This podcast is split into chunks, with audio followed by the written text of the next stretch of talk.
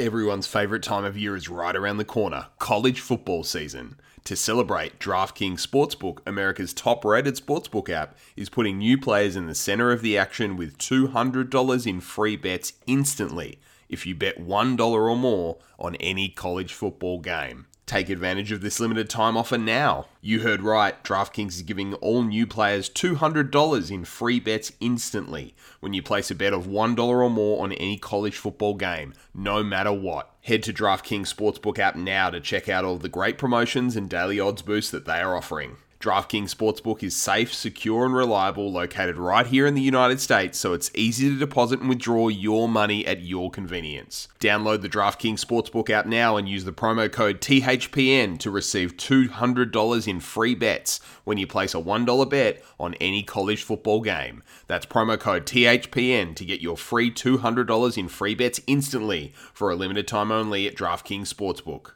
Must be 21 or older. New Jersey, Indiana, or Pennsylvania only. New customers only. Restrictions apply. See DraftKings.com slash sportsbook for details. Gambling problem? Call 1-800-GAMBLER or in Indiana 1-800-9-WITH-IT. What's up, everybody? It's Miles Turner, the Indiana Pacers. You're listening to the Pace Rules Podcast. Be sure to follow at Pace Rules on Twitter. Hello, everyone, and welcome to the Pacers podcast, the only Australian NBA podcast with a bias toward the Indiana Pacers. Coming to you during Summer League. I was reminded today by a friend of mine that there's only about nine weeks until the actual season starts, which doesn't seem like that long at all. It seems like we only just started the off season.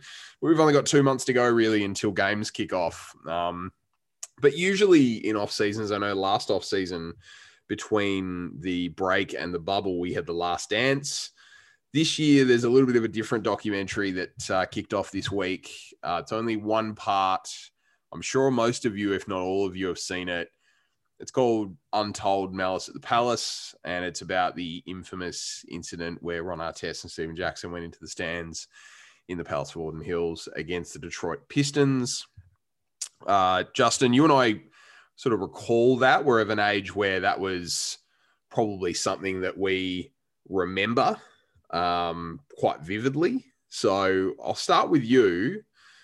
Where, what were your immediate reactions watching this? Because I've, I've got a few thoughts. Uh, watching the fight or watching the documentary? What, watching the documentary. Um, yeah, a lot of thoughts. It was really hard. Like I've always found this really difficult to talk about the brawl. Um, yeah it, and it's hard to really talk to a non-Pacer fan about. I think if you're a Pacer fan and you live through that era of Pacer basketball, you really know what it meant to be a fan.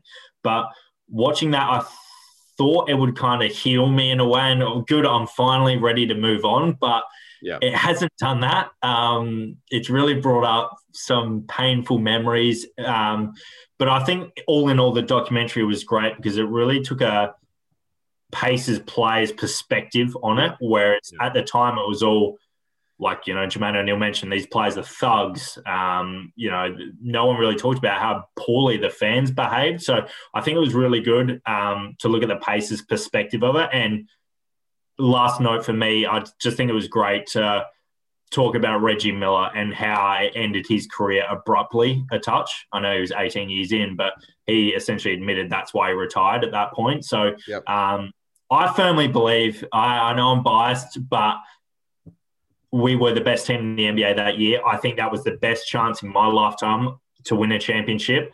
Um, so yeah, who knows if it would have happened? You know, Ron could have done something ten games later, but um, yeah, I think that was the best chance to win it all. It was definitely the most stacked team if we look at, uh, I guess, the history of the Pacers over the last twenty years.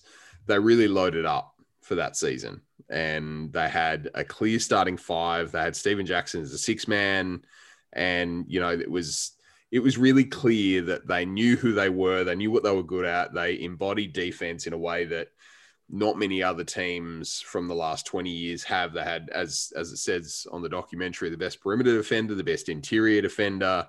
Jermaine O'Neal was fresh off a MVP campaign where he finished third uh, in 2004. I mean, it, it it really strikes you how good that team was. And if you remember how good that team was, you remember why it hurt so much. If that team sucked and that had happened, then, you know, it would have been a terrible incident, a black eye on the team, but it wouldn't have hurt so much because what could have been. And fans always love to talk about what ifs. There's always a, you know, an ACL or Achilles or something that's between you and a championship. Denver fans will think about that this year with Jamal Murray. But this was that for Pacers fans, really. This was Pacers fans looking at it saying, we were one stupid decision after stupid decision after stupid decision, sort of domino effect stupidity away from being, you know, very well could have been the best team in the league that season. I mean, the the 2005 San Antonio Spurs you cannot discount how good they were. Tim Duncan at the peak of his powers, Tony Parker, incredible, Manu Ginobili, incredible. We matched up really well on that team, um, just as we matched up really well on Detroit. So, I mean, you know, you can't definitively say we wouldn't won a championship, but as you say, it was our best chance. I've got some immediate thoughts. I think I, I've got a bit of a different take to yourself, Justin, in that I found it a little bit cathartic to watch that. It found it, um, I found it a, a positive viewing experience more than I was expecting. Um, I think it is a grieving process with teams when you lose or when you have a terrible incident, and that's probably a bit of closure for me for that incident because you can't go back and change it. Now, am I angry about a few things? Definitely. Um, Jamal Tinsley, I'm super angry at that guy. Uh, I was super angry at that guy when he just left the team out of the blue and didn't turn up for 18 months. But I was super angry at him for suggesting that Ron Artest foul Ben Wallace. That was just stupid. That was that ignited the fire that engulfed the palace that night. Um, I'm angry at Charles Haddad, the fan. Um, he's a scumbag and, you know, shouldn't have had any airtime, let alone the airtime that he had. Um, and he's lucky that Jermaine didn't connect fully on that punch because it would have been a really sad story for Charlie Haddad. And I'm glad that he's still here and alive, but also he's a scumbag. Um, you know, I've got many, many thoughts about the way that that played out. But coming around full circle to this team, Rick Carlisle should have pulled the starters. I, I've had this conversation with many people over the last 72 hours, and it I've never heard Rick talk about it. I've never heard an interview with him where he references the fact that the starters were still in. We're up massive late in the fourth quarter. The thing that I still don't understand to this day and will probably never understand is why Rick didn't pull rank and say, bench players now. Everyone go back, cool off, and let's get them in the playoffs. Um, well, Reggie's come out and actually said he told Rick to pull the starters as well. Yeah. Uh, yeah he's come out and said that. I think on a Dan Patrick injury, he literally come out and said, "I told Rick to pull the starters. He didn't."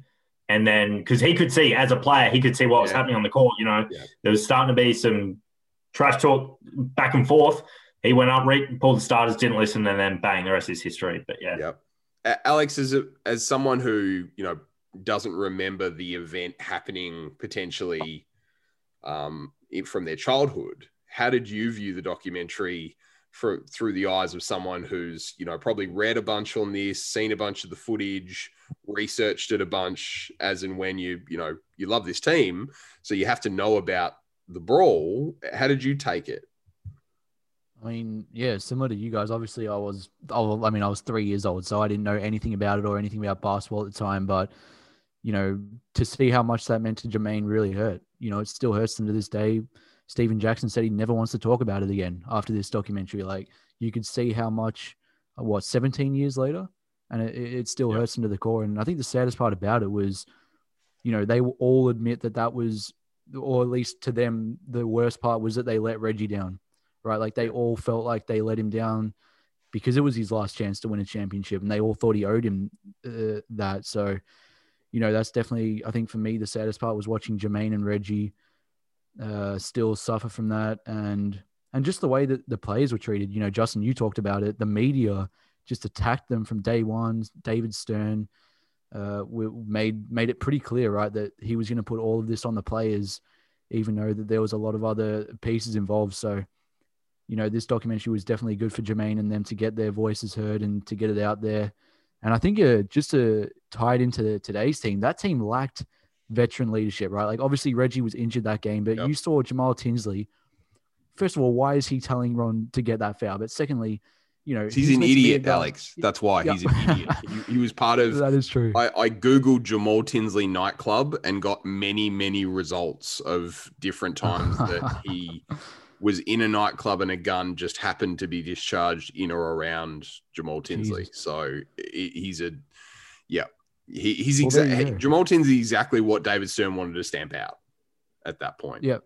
Yep. But I think that the goes to show that you need guys in your locker room who are not going to do that and who are going to, you know, uh, help people who might be on the verge of breaking down or having a fight. You need locker room leadership and I, I don't know about you guys, but this team just doesn't really have it, do, do they? Not at all. I, I mean, we um we've listened to the latest um, friends of the podcast, rivals of the podcast, setting the pace uh, over the last week. And shout out to those guys. They've done a fantastic job with J. Michael on a couple of occasions over the last six months. And you know the the stuff on Brogdon, the uh, the stuff on Sabonis, particularly those two um, just built on what we already knew was a toxic environment, a selfish environment. It's it's really funny that you know the three of us had episodes in January, February of this year where we were calling out Sabonis for being selfish on the court with how he was reacting to foul calls, not getting back on defense, you know, slowing down the offense, hogging the ball, chasing stats. It was all true. He was doing all of those things. It was plain for us to see from halfway across the world. So, you know, it was really interesting to see all of that come out. I know Justin, you're particularly aware of the the Malcolm Brogdon stuff. I mean, that was eye opening to say the least.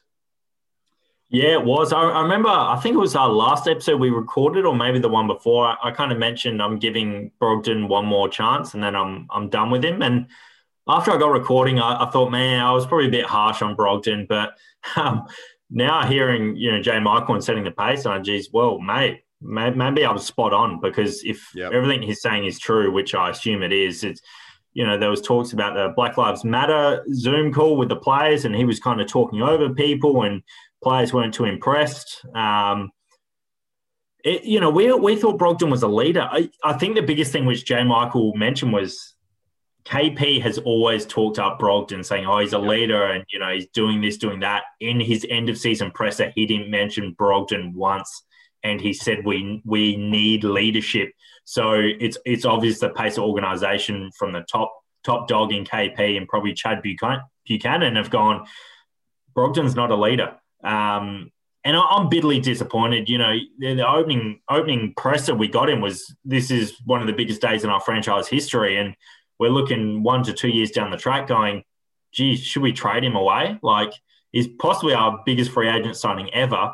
And now, you know, the pace is luck. We're talking about do we even want him on the team? So, yeah, I'm bitterly disappointed. I, I stand by what I said again. If he doesn't show anything in the first few months of the season, and if we have any locker room issues that come out in the media again, um, I think you you probably have to trade him pretty swiftly. Um, Alex, we mentioned it quite a bit. I I think the really only starter that actually cares about the Indiana Pacers and wants them to succeed is Miles Turner.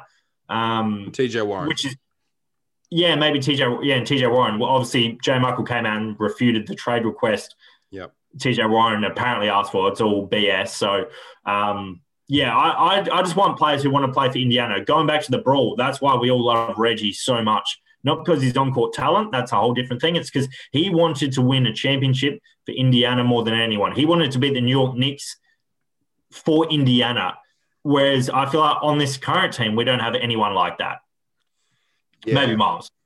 Yeah. Uh, look, it's um, it's a really tough situation that we find ourselves in because you know Brogdon came through. Brogdon's career has spanned this podcast. I think that's the Brogdon's career with the Pacers has spanned this podcast. We got Brogdon about a month before the three of us started recording. Um, he came in like a house of fire. He was incredible. He was t- being talked about as an all star. He was talking about being talked about as a social justice leader. Um, when McMillan got fired, the talk was, "Oh, thank God, Brogdon spoke up and and you know had a had a coaching change where we sorely needed one. We got swept again." He was apparently then best friends with Bjorkgren, from what J. Michael was saying, which is, you know, the red flag to end all red flags at this point. Um, but the bloom is well and truly off the rose with Malcolm Brogdon. He is no longer new, fresh, and exciting. He is um, a problem. He's becoming a problem for the franchise. He's becoming a problem for the fan base. Um, you know, you only had to look at those late season box scores to see that, you know, Brogdon and Sabonis would have 30 points each, and then no one else would have more than six or eight. And, you know, that that wasn't because Brogdon and Sabonis were so much better than everyone else. That was because Brogdon and Sabonis were trying to get points for Brogdon and Sabonis. And I think the um yeah, it it it leaves a sour taste in your mouth because of what we had a couple of years ago. The question now becomes exactly as as J. Michael asked, is this something that's going to endure? Is this behavior going to endure this season with Rick Carlisle? Because there are no excuses for Malcolm Brogdon or Domantas Sabonis this season in terms of their ability to play within the structure of the team that the coach has created. The co- coach will give them absolutely clear instructions as to what he wants them to do.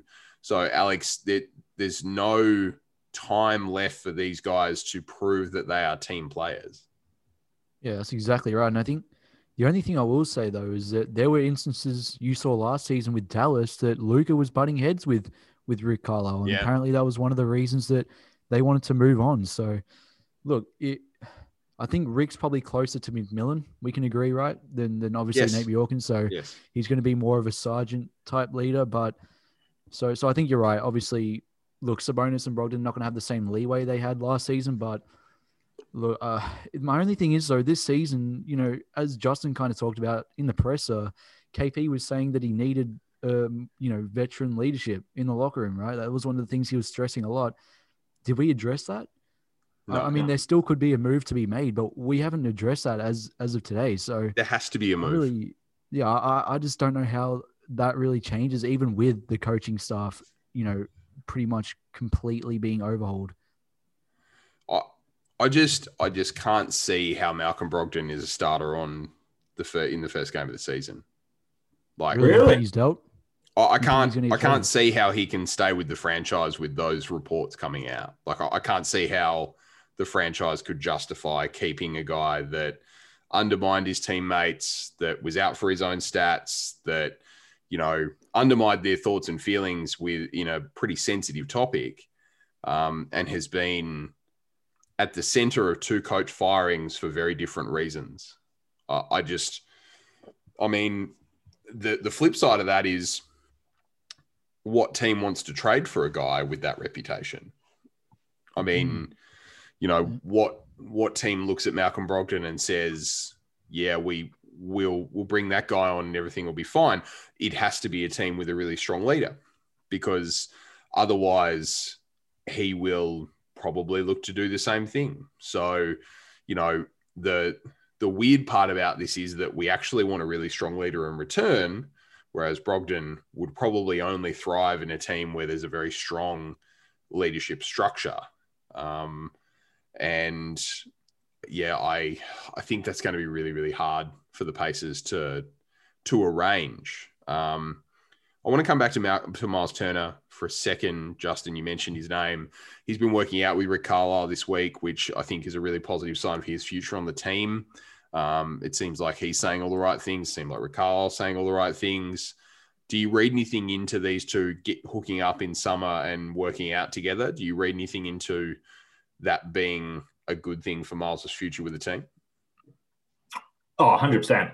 100%. I, you know, that, that means something. If, if KP said, look, Miles is on the block, he'll be gone within two weeks, Rick's not going to fly somewhere and spend a whole week with him. Just ain't going to happen.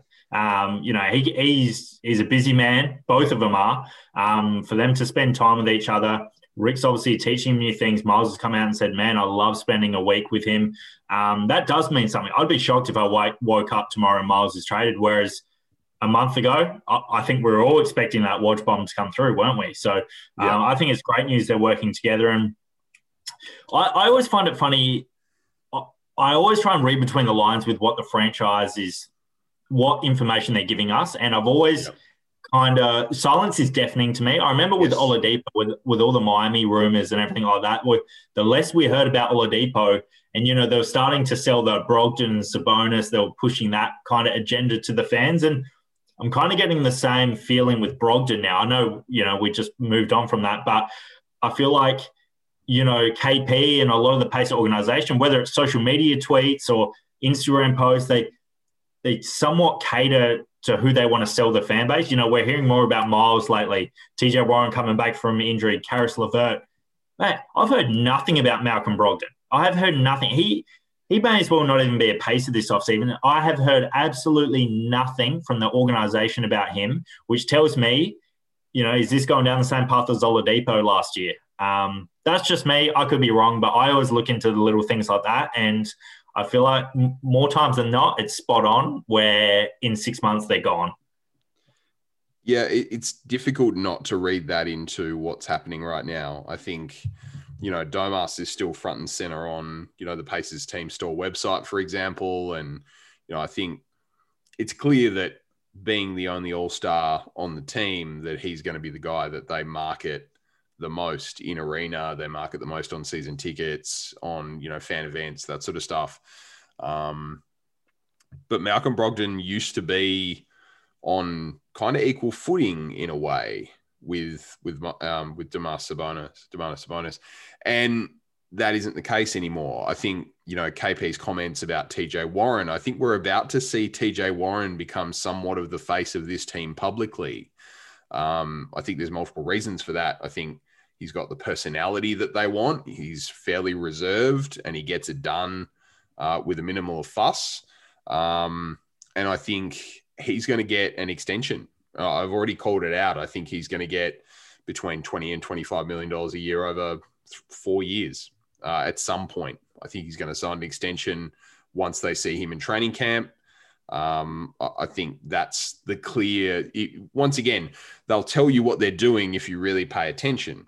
Um, KP was made a point of saying that he's excited to have TJ Warren in Indiana and in Indiana long term. So I'm just reading the tea leaves here. I can't see any other outcome, Alex, other than TJ Warren signs an extension as soon as he's eligible, which is in a few weeks' time when training camp opens. I think to me, the only reason you'll be hesitant is just the injury history. So the Pacers probably wouldn't want to lock themselves into having three long term injury prone players in the starting lineup. And I also think from the Pacers standpoint, you don't want a Bojan situation uh, to to add to your point, Adam, where you lose him for nothing. Yeah. Right? Like they could have extended him, um, or could they have extended Bojan? I think maybe. Um, they could have. Or because he was a one year, maybe not. I don't know. Anyway, but we lost him for nothing to Utah in the end, so because we couldn't afford him, right? So. Yeah. I think at the end of the day, a, a guy like TJ, the Pacers just can't afford to lose him for zero. Like you don't want to let him walk in free agency. Uh, so I can see both sides of it. Obviously, I'm a massive TJ guy. I hope we can extend him. Um, and just you look around the league, like Duncan Robinson is making the same amount of money as Sabonis, right? Yep. Like, so I'm, I'm with you. I mean, if Warren balls out this year, he could get a big payday. I mean, you see all this money going around, and uh, yeah, who knows what he gets. I think you'll get very similar money to Victor Oladipo and Malcolm Brogdon before him. 20, I mean, they were on mm. 20, 21 million dollars a year. That's where the Pacers see their starters that aren't quite all stars. Um, that's probably where they price those guys and you're right. If he has a big year, he's getting 30 in free agency next year. He's getting, you know, three years, 90 million if he wants from so, some team that's willing to pay him. Not Oladipo's current contract. No, no, he probably won't get a one-year deal at the minimum. No. Um, or Schroeder's. Let's no? look, let's talk about Oladipo for a second. We have to talk about Oladipo because we do. We talked about him so much over his tenure with the Pacers. I feel, you know, like there's a lot of I told you so in this, and that's a really human, normal, fair reaction for fans to make with the way that that situation was handled. At the same time, I feel sorry for the guy. I mean, you know, he he got a like he's he's still made nearly hundred million dollars playing basketball. So I can't feel that sorry for a guy who's got hundred million dollars. He's got hundred million dollars more than I've got. So I, I just I feel sorry for a guy who bet on himself and came up short, just like Schroeder did. Um, there's nothing to say that Oladipo can't come back and be something really good. I just don't think he'll ever get sniff the money that he could have had this past season. You look at a guy like Demarcus Cousins, who had yep. ser- a series of injuries and has never even gone close to the money that he was making in his first extension in Sacramento. I mean, it's he signs it's he signs minimum deal. He signs a minimum deal every year, and I think Oladipo could be in big trouble of, of going down that same route. Yeah, he, he could it, look back on that. What did we, what did we offer him? Like a hundred million over four years, I think. Yep. Something yep. like that. Like that's a lot of money, man. That's a lot of money to leave on yeah, the table. Houston did like yeah, you know, two year maxed out. I, I think I, we actually, I, I don't mean to sound like we're know-it-alls here. We we obviously do this from Australia, but I think we mentioned this last year. We all did, and we all said Victor's a great guy. He's so nice, but for me, I think it's the people around him. His management team have spat him complete BS in his ear, saying, "Oh, you know, you're this. You're a top five player in the league. This is what you deserve. You know, you should, you know." Be on like a Tatum or a Donovan Mitchell contract or something yeah. like that. And it's like, well, no, take what you can get. He's come off his ruptured quad. I, I do feel bad for him. I know you said how much money he's made, Adam, but he's going to look back and really regret the decision. Um, unfortunately, you know, he's a minimum deal with Miami Heat. Miami have just signed all these big guns to their roster. I don't even know where he fits in when he comes back healthy, like a what eighth, ninth man. I actually do not know. He's not a starter anymore. I'll tell you that. Oh, but, I, I think they'll probably end up starting him. I think eventually they'll probably end up starting. I think they need him. shooters, man. I think Duncan Robinson fits better with Jimmy. Yeah, yeah. So, I, don't, yeah. I don't think Oladipo starts. Um, yeah, I guess who do they get? Um, who do they get beside Bam? Oh, they got Tucker. So yes, no, Tucker. there's no way that he's starting. Yeah. So, yeah, defensively they want they want they'd want Tucker as well to spread the and, floor. And, and Herro's ahead of him as well. Yeah, so. That's what I'm saying. He could be like eighth, ninth man on a minimum deal. He unfortunately Oladipo's one. this is such a bad thing saying it's so captain obvious, but he's one injury away from who knows being in the NBA anymore. Like, yeah, it's crazy. You can go from a franchise we offered him the max franchise leader, you know, running a franchise to now, geez, you in the NBA in two years. Um, very unfortunate, but grass isn't always greener. I mean, if I'm a player and I've got a team offering me four years, 100 million, you know, all good to bet on yourself, but geez, I'd be I'd be signing that paper pretty quick.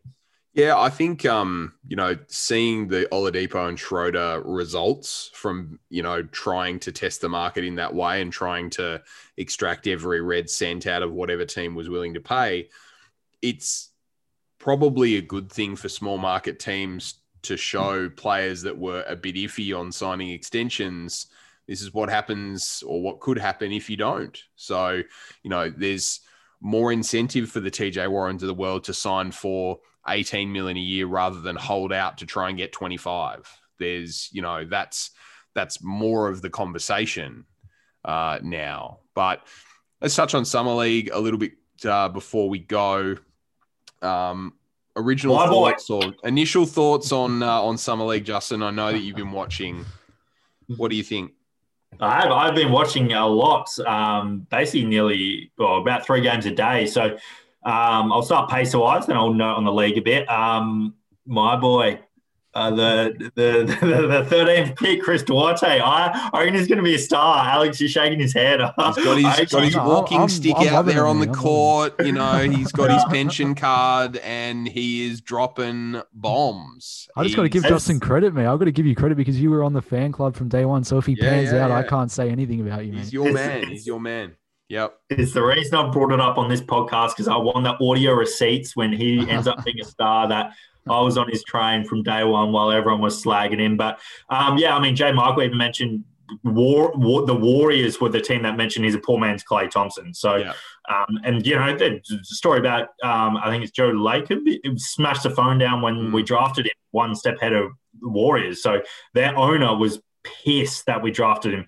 I think he looks great, spot up shooter Uh, I'm so excited. I don't know where he fits in with like Holiday and Warren and a few other pieces, but um, I really hope he can get about 20, 25 minutes a game off the bench. Um, yep. I'm very excited, but just quickly as well, we'll pass on to what you guys think. But I got to mention Jalen Green from Houston.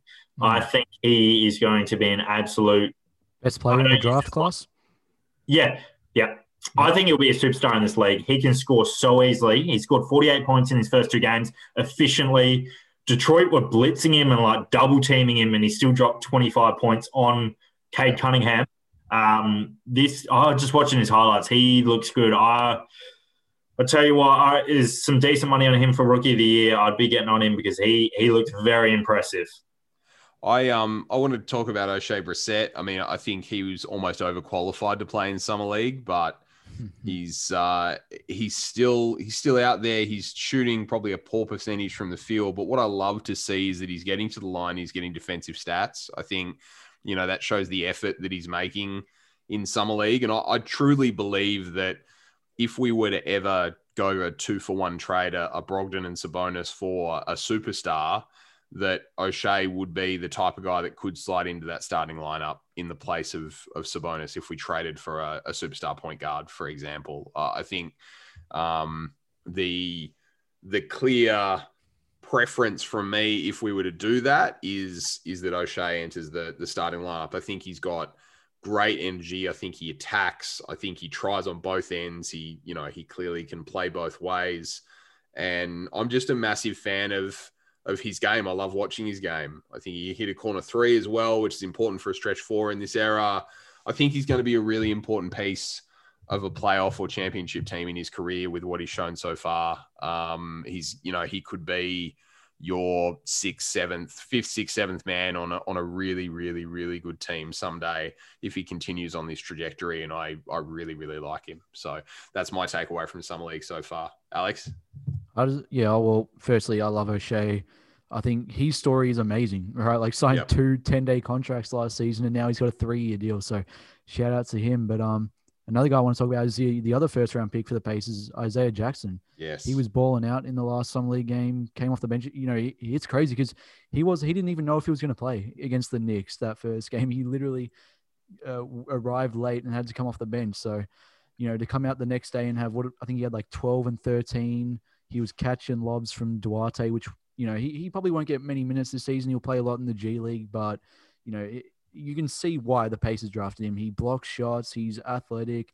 He runs the floor. He loves to crash the board. So I like what I see from uh, both our rookies. He's already shown more, unfortunately, than Goga's shown the last six, 12 months. And that's unfortunate. But the reality of the rotation, I mean, uh, Isaiah Jackson could find himself in the rotation at backup big uh, at some point this season, depending on the Goga how the Goga thing works out, because we we clearly need that backup big man.